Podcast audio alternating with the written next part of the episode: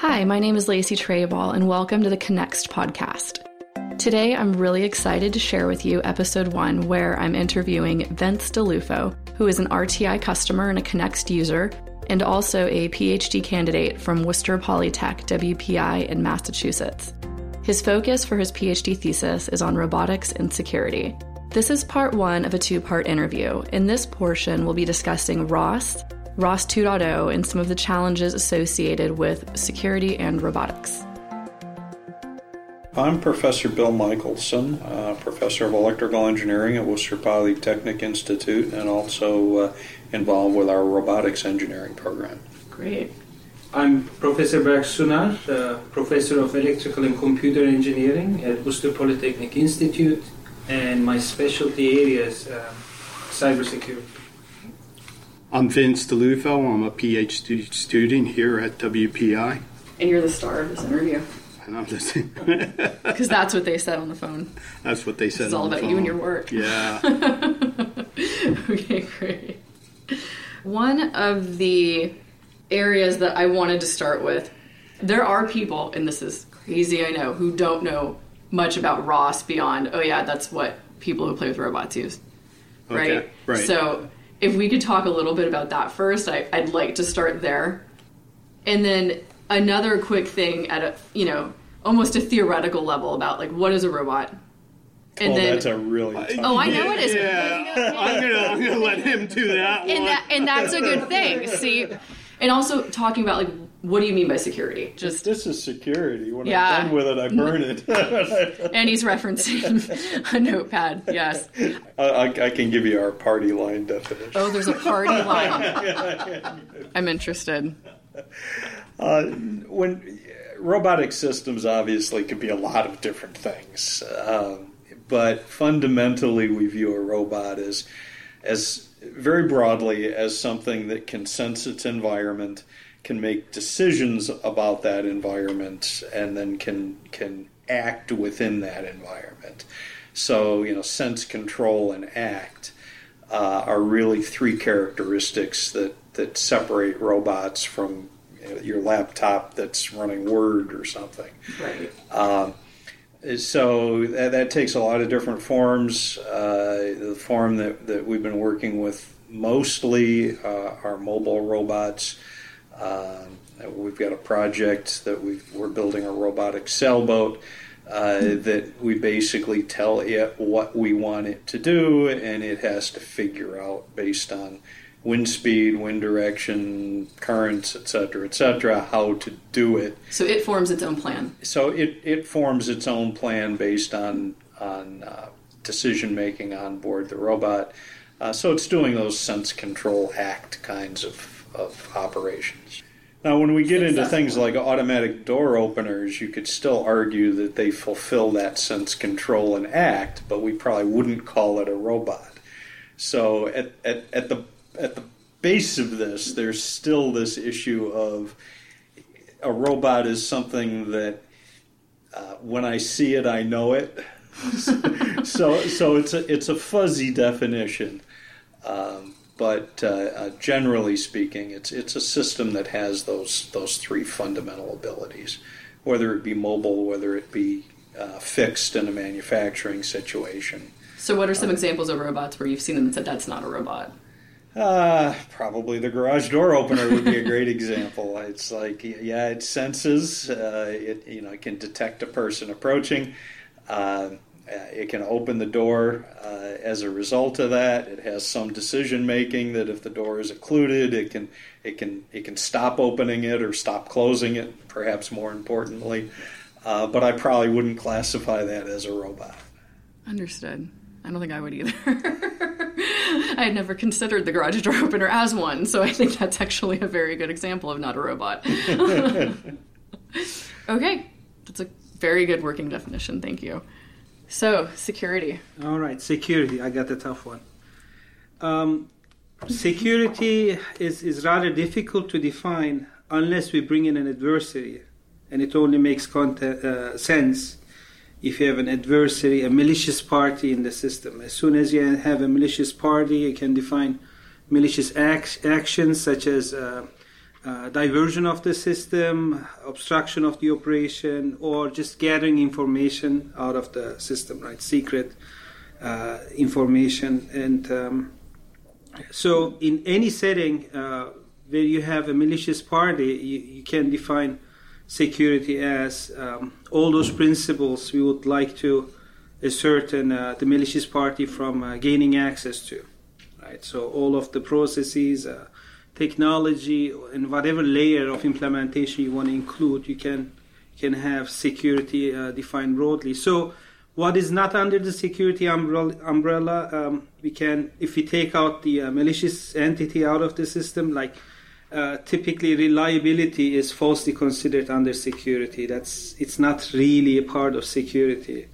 Um, right. So you mean when people want like the five nines uptime for reliability, and For and then they say it's a security issue because if it's not up. it's a then- safety issue. Right. It's not a security exactly. issue. Okay. Exactly. So, and, and just to make that clear, so any malicious entity being in the system makes things a lot more difficult, right? I mean, gaining reliability against, let's say, adver- uh, non-adversarial natural hazards is rather easy compared to security objectives. I, I'm making a broad statement here, I know, but but that's really the case because then you have an, it's like having an intelligent actor, right? When you have a malicious entity, so you cannot compare to natural events which are quite predictable and they're not intelligent. They don't take the shortest route, right? They don't. Uh, they're not aware of your algorithm running, for example Right. usually. These are like natural random errors, as opposed to the adversary playing attacks and sometimes even adaptive ones, second guessing you in the process, right? Right. They're strategic and adaptive. Exactly, strategic, adaptive,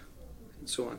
Okay. So in the context of robotics, In the context of robotics, it becomes even more important because now you have moving pieces, people involved, so and more broadly, in, especially in the cyber physical uh, realm, right? I mean, that's what we're ca- calling it now. You have digital and, and physical devices interacting. There's also a human at the center, and think about healthcare, uh, robotics, think about uh, transportation. You have a lot at stake there, and, and any uh, malicious, um, uh, malintentioned adversary can cause severe harm. It's not just your computer crashing anywhere, it could be your car crashing. like the Jeep exploit that they had, wasn't that a few years back? Right, and that wasn't. I mean, that was a, a very simple and beautiful way to demonstrate the the, the threat, right? The Yeah. severity of the threat. And- Everyone understood when that one was put out, even if they didn't actually understand. Exactly, you don't necessarily have to understand the full Yeah. technical details to appreciate the severity of the situation, right? And think about robotic surgery, for instance, right? And um, and yes, you can you have serious reliability issues there, right? Even uh, reliability uh, threat is can be bad, but if you have an intelligent adversary subverting the operation, that then that's basically murder, right? And Yeah, I- not basically. Pretty sure it would be for sure, but yeah, that that's scary. Absolutely, and especially when they're looking at things like the telerobotic surgery, right? So you it, it's automatically opened up more to such that type of a breach because the per, the surgeon connecting in is not physically there, so it's on a physical line connecting Absolutely, them. and and you have these Right. uh, uh, these kinds of semi-autonomous settings uh, quite a bit, and that's really what makes this whole uh, robotics business valuable, right? When once you have autonomous robots, not requiring any supervision, doing jobs on on behalf of you, right? Especially annoying, repetitive, or, or mission critical, right? Sometimes uh, you send robots into dangerous situations. That's why you need autonom- autonomous operation. But once you have autonomous operation, uh, there is this risk of infection, taking over of the robot, being reprogrammed, like drones captured and reprogrammed. I was gonna say, wasn't one of the drones actually told to go home, and home was an airstrip or a right? I mean, Iran? that's a simple GPS spoofing attack, Right. and and, uh, and and these kinds of problems will occur more and more, and that's why we uh, wanted to look into security issues while robotic systems are still in their infancy. So that it's not a bolt-on solution. Exactly, rather than bringing them in as an add-on solution in the end, like a security is not something you can just install and assume. Right. Uh, the system has to be built from the ground up with security in mind. Right. That security needs to be the first class citizen type requirement, not the, oh, hey, by the way, guys, I know your system's built, but could you please now make this secure? The black. Not, not as simple as just attaching a KG84 box anymore. No, no, it's not. We're, we're not in that age. Definitely not. So, thank you for that definition. That was actually very Absolutely. helpful. It had to do also with the work you were doing with ROS, that RTI has a huge interest in seeing that be successful. So, We want to thank you, Tom O'Connor and uh, Dave Salz, as two extremely supportive people of uh, RTI working with us. Yeah, I'm glad that they've been helpful. Yeah. He's one of my favorite account people. So uh, I wanted to thank him. So now let's get into a little bit about ROS. ROS started at 1.0 when? When was that released? So let's go back to the definition of ROS. ROS stands for Robot Operating System, and uh, it was originally initiated around 2007. So basically, it's a distributed architecture using uh, publisher subscriber messaging um, for data exchanges. And this is a middleware uh, concept or layer. So each node associated with the architecture can have a topic or a service. A topic is really a name of a content, um, again, from a publisher subscriber point of view. And then there's the service, which is more of a client server, so it's a request and a respond associated with uh, messaging. Um, ROS was really designed for uh, a couple things associated with robotics locomotion, manipulation, navigation, and recognition. I guess this goes back to some of the points that Bill was making before about robotic systems. Um, currently, in a past survey, um, ROS has over 80 robots that's being supported by it, but that's a past survey. And uh, just recently, I guess at uh, ROSCon, there was probably over 14 millions of uh, lines of code that were uh, implemented under the ROS uh, community. So back to ROS, you know, kind of the concept of ROS, it was really back to those four um, prime areas of robotics, and security wasn't considered upfront in the initial design. There's really no means of quality of service at the communication layer, and there's limitations with the scalability and performance of ROS 1. And we'll get into ROS 2 as we a little bit later. Um, so, as far as ROS growth and and becoming a ubiquitous kind of standard, there's different areas now that ROS is taking off, specifically in these industries: military, industrial, agricultural, and automotive. And so, with ROS, there is also another initiative which is called uh, Hardware ROS. And this is really at the physical layer of connecting components and then interacting right at the physical layer. So that's kind of a brief overview of what ROS is. And let's go on to ROS 2. So ROS 2 was introduced in 2015 with a alpha uh, release. And this is really dependent on the data distributed services from the object management group. And this is different from ROS 1 because now it's dependent upon a standard for messaging. And on top of that, they're layering the DDS security specification as extension onto that. So they're It's- using DDS, which is what data distribution service, Data distributed services. and it's included with ROS too. Correct. It's dependent upon it. So think of it as a layering in the in the software architecture. Is that you have the uh, OS, the operating system, then you have the uh, DDS uh, layer on top of that, and then you have ROS communication or ROS modules running on top of that uh, data distributed communication layer. Great. Um, and then on top of that, uh, well, inclusive of that uh, data distributed is that you have the security, which is not a afterthought and tacked on, but now it's being built right into the middleware layer. So um, the coupling of the real-time transport, the quality of services, and the security is being formulated for a robotic industry now. And this is kind of a uh, area that we're uh, focused in to take uh, these software layers plus the physical layers uh, and look at the security aspects to those.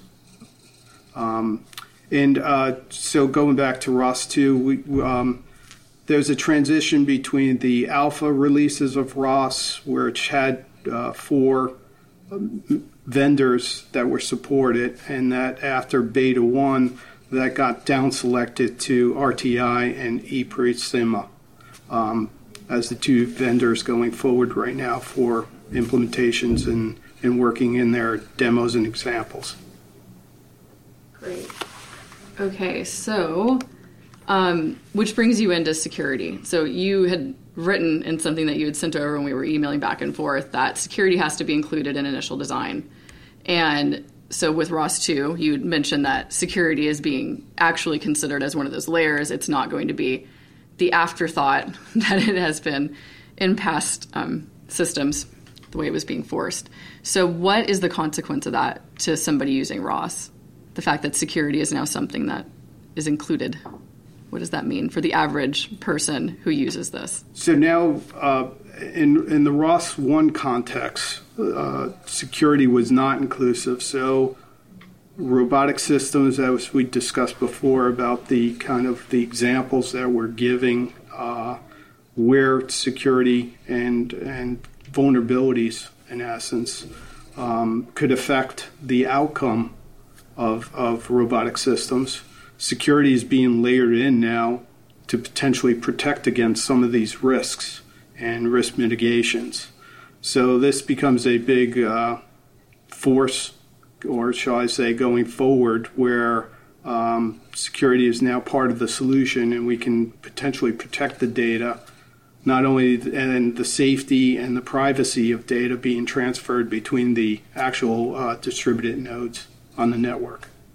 Okay, great. So within a given robotic system, Within can- any given Right. robotic system, yes. robots i mean some of them i think it gets really interesting because you're a lot of people talk about systems of systems right in the system engineering terms which is where i come from so it's all the different boxes from all the different vendors right they're all proprietary you can't touch them and then security happens at levels in the box and then outside the boxes and then between these two this data can be shared but between those you know this stuff doesn't exist and it, it's a very ugly version of multi-layer security.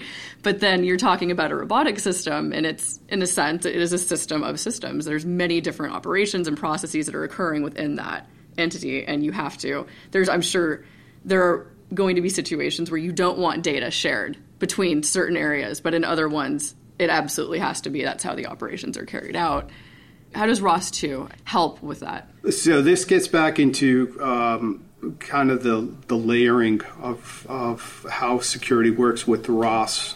So with the extension of the data distributed service and the security standard, um, there's a kind of a, a pluggable framework that goes with it, and uh, the modules are authentication, access control, and data tagging and logging. So authentication is ba- uh, really based off of a PKI infrastructure.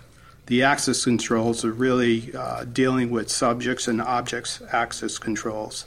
In the cryptographic library, you can plug your own or you can use the OpenSSL, which gives you both uh, symmetric and asymmetric algorithms and other um, cryptographic libraries that are needed. so for the people who don't know what are the differences between symmetric and asymmetric algorithms Sure. Um, symmetric algorithms is that you have one key that's generated and both sides share that same key. In an asymmetric, you have two keys being generated. One's a public and one's a private. The public is shareable, and the private is always kept within a, a, your own privacy. And so with um, Connext DDS Secure, you have the choice to use either one. Well, um, so with authentication, uh, and, and we'll get into so with authentic, authentication, uh, public key is always used. So with the uh, PKI infrastructure, you have a certificate authority, you have a registration authority. The registration authority authorizes the person to receive a, a certificate on behalf of that person. Um, so, what the real issue with the um, um, registration authority is they check your credentials normally to validate that that is the person that is getting the certificate and, and uh, their certificate from the CA being signed. And public key is used for the um, communication between the different parties. With the ROS2 and the DDS standard, there's actually two levels of control. One is for the domain governance policy, that is really dealing with the domain and how that is being controlled. Um, the other is a participant policy, and that's really um, how you can d- uh, join the domain, read and writes c- uh, control, and topics and the data data accesses. Um, so those are two policies that are controlled at different levels. The governance and the participant policies are signed by the CAs at respective levels. Each participant has a cert and a symmetric key pair associated with them. Topics can be either a publisher or a subscriber as part of the participant policies, and these are defined also within the policy itself. Once the overall security policies are defined, each participant has their credentials. The systems can run in a secure manner using the plugins as described before. Okay, great. So, um, some of the differences between ROS 1 and ROS 2 is that, as we stated before, uh, ROS 1 is um, has been developed since 2007, so it's more of a stable, mature code base, but it's really driven towards a design of a uh, central broker model, shall I say. And so then uh, you have the scalability and performance limitations with just a central model there. Um, it's based off of TCP IP. There's no security and limited uh, QO, um, quality of service support. In uh, ROS 2, we have the distributed architecture, and that's really defined by the data distributed services which is a mature tool set and communication layer from that.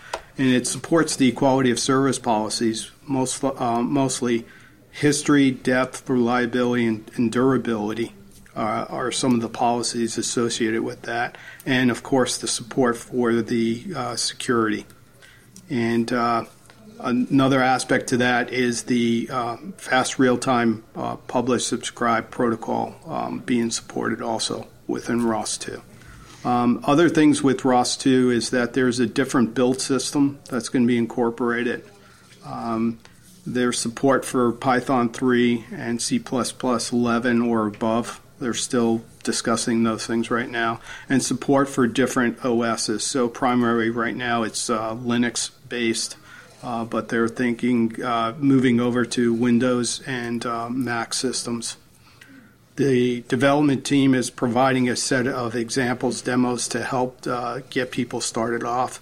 So there's a mig- also a migration guide that's going on from ROS 1 to ROS 2, and that's maturing also. That's pretty key content. That's pretty key content. Limited on documentation right now, so they're just trying to get the basic uh, infrastructure components uh, to work the underlining. It's not mature, but can get your feet wet um, there is a learning curve associated with it, and um, that's something that people need to uh, be mindful of. Uh, not, and not to mention the fact that all your Python 2 code is not going to work well with Python 3. There, there's going to be a, yeah, there's going to be a change there. you're here at WPI and you're doing your research in the robotics department. What brought you here, and what in robotics are you researching? As a kid, I grew up working on cars since my father was a mechanic, mostly hands on approach. Undergrad, I was exposed to robots, and my work assignments, uh, primarily in high assurance security related projects. And I had a desire to obtain a PhD in robotics with a focus on security. So that led me to WPI, and that's what brought me here and working with robots now my research is focused on ROS 2 and the DDS security and bringing those two together um, in a number of experiments that I've been dealing with. So now, um, primarily, we're looking at this. Now is the time to investigate the integration of security into ROS 2 environment. And uh, robots are vulnerable and high value targets. I think that's what was discussed before. And security shouldn't be an add on It should be incorporated straight up in front into the life cycle. And some of the concerns and methodologies related to the kind of the transition between ROS and base robots to more of a high assurance robotic systems and uh, looking at adversarial machine learning and secure robotic systems. Um, so, as we go up the food chain with robotic systems and autonomous, we get into aspects of machine learning. More of the trade offs with the what, why, how, and when security is applied to robotic architectures and applications, and also the performance of when uh, security gets applied there's trade-offs with security and the trust models associated with that, and um, all respect to the ROS2 environment. Does that kind of cover that? It does kind of cover that. Oh, kind of. So, what kind of robots are you playing with? Okay. Um, currently working with ROS2 Beta 1 release and the 5.26 of RTI that includes the DDS security component on top of their professional tool set. So some of the experiments that uh, working with is a simple talker listener application and applying security to that uh, simple model. There's more of a complex mobile platform, and again incorporating a uh, machine learning application on top of that layer, and trying to see what aspects of that um, security can be applied to that and how it affects the environment. And again, going back to the, the performance analysis and the trade offs with the security model there. Can you talk a little bit more about the machine learning part? Like, what what's the difference in securing something like that versus the first one, the simple listener and speaker kind of version? Well, um, so in the simpler experiment of the uh, talker listener, that's just more of a software layer communication that's occurring there, in how you uh, really protect the two entities of the publisher subscriber um, communicating over the network. In the more complex model, we have a mobile platform, so you have the navigation system, the locomotion um, that's occurring on that platform. And then the aspect to the machine learning, it's trying to learn about the uh, recognition of a tracking object and um, trying to use that uh, model as a more sophisticated uh, experimental platform and applying security to see if um, machine learning could be compromised at that level so they can mess with someone's learning process. Correct. And you also have a lot more communications paths in the system and a lot more potential vulnerabilities um, and also potential performance issues. Right. Because maybe you don't have to protect everything, you have to figure out what needs protection. Right, not, not just the secure all the things. we are not securing all the data. It's well, that's the trade off. Intelligently right? applying Correct. a solution versus, yeah. Correct. So, what, what actually, I don't know this because I have not worked in robotics, but what ends up being the cost of doing the, I'm going to apply a solution like this to everything in my system if you're looking at a system with that many things happening in it? Like, why do you need to pick and choose what you apply it to? Why well, wouldn't you secure everything? Well, uh, people have taken that all or nothing approach, and and there is security performance issues on those notions. There's the other is why waste the resources if you don't need it. Um, others have taken the other approach and said protect it all, and um, quite frankly, they don't know what they're protecting if they don't analyze it from that perspective. So going back to um, protecting it, that's a kind of uh, going back to the different layers that we talked about before. Um, if you incorporate those, there still could be side channels associated with that, and still could be compromises, even in a all secure environment per se. It goes back to applying security, shall I say, in the right places at the right time and using the correct protocols and the cryptographic libraries at that right time. to protect the system. So not that's simple that's something that we need to look at. It's not as simple It's not as simple. thing to apply then. Correct. So it's not as easy as download a security product, install security product. Yeah, well, there's there's there's some trade-offs to that that you know are forming the basis of of uh, Vince's PhD thesis because the, you know as far as we can tell, we are among the first to explore these trade-offs uh, and try to quantify what these trade-offs are.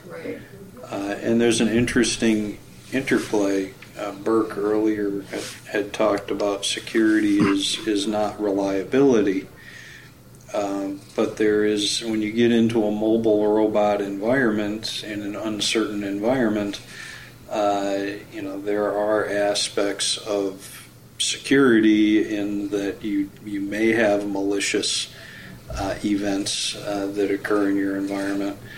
Um, but how do you differentiate those from fault tolerance or quality service events? And you know, maybe some malicious activity is okay, uh, provided it doesn't compromise specific things in your system. Right. Uh, so it's a. It turns out to be a really, really complicated problem. It sounds really interesting. It's so new to think about it and to talk about it, and then the idea of quantifying it, right? Just no one. I have not seen any quantified data on this, by the way, and I haven't read much about anyone doing anything looking at that. So that's got to be kind of exciting, honestly. If you're going to be doing a PhD thesis on something, way to pick a good topic. And uh, to add to, to add a little bit to that, um, I mean, if you think about security being implemented, and uh, this is a real-time system, right? That is performing actions and moving around, interacting with people, maybe making somebody, helping somebody walk, right? In a it's a exoskeleton kind of setup. So um, in this real-time system, it's very difficult to introduce secu- security everywhere because it's going to slow down the operation, right? I mean, if you encrypt and integrity protect every piece of communication, then uh, it may just not be a workable scenario, right?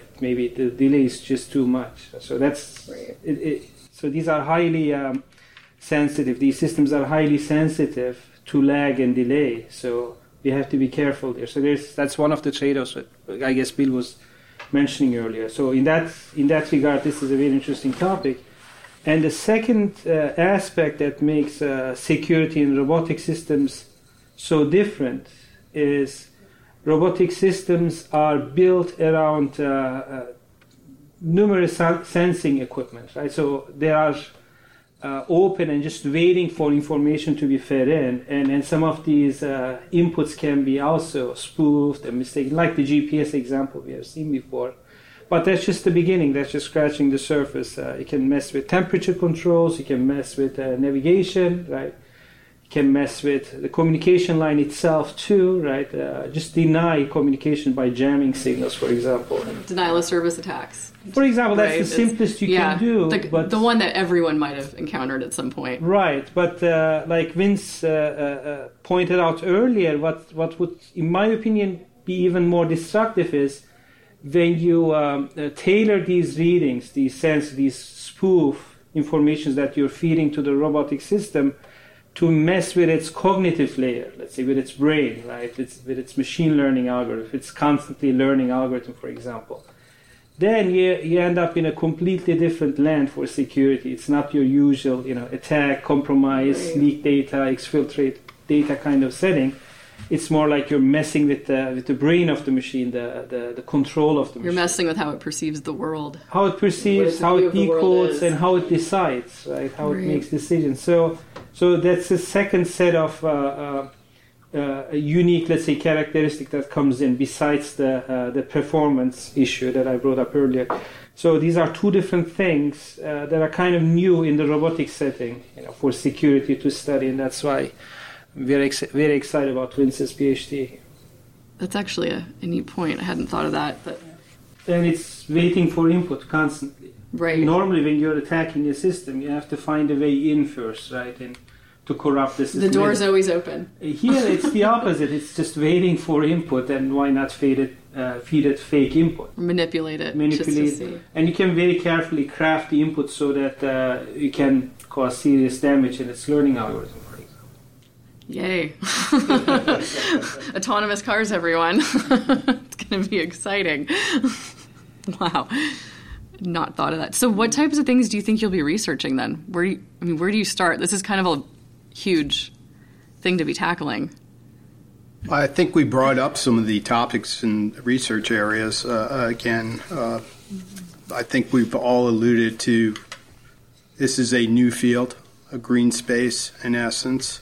Um, there's a considerable learning curve that has to occur here, and um, looking at the exploits associated with uh, robotic and machine learning is a whole new area.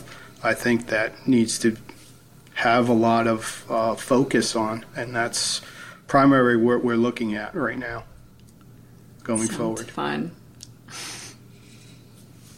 As I characterize it, it's a hobby gone terribly wrong. We're terribly right. I don't. I'm not seeing the wrong here yet. I don't know. Isn't that when they go right though? You hit on something new, forces you to ask new questions and try and see things differently. It, that's kind of the fun of it. It's like where science and engineering meet, right? You get to play the scientist and then play the engineer. The evil scientist. Yes. but in this case, it's actually good to be the evil one because that's what you're trying to measure and quantify. It's when the bad things happen. it's like, give it, you know, if you want to know how fast something can be destroyed, give it to a toddler. So we're therefore gray hat programmers.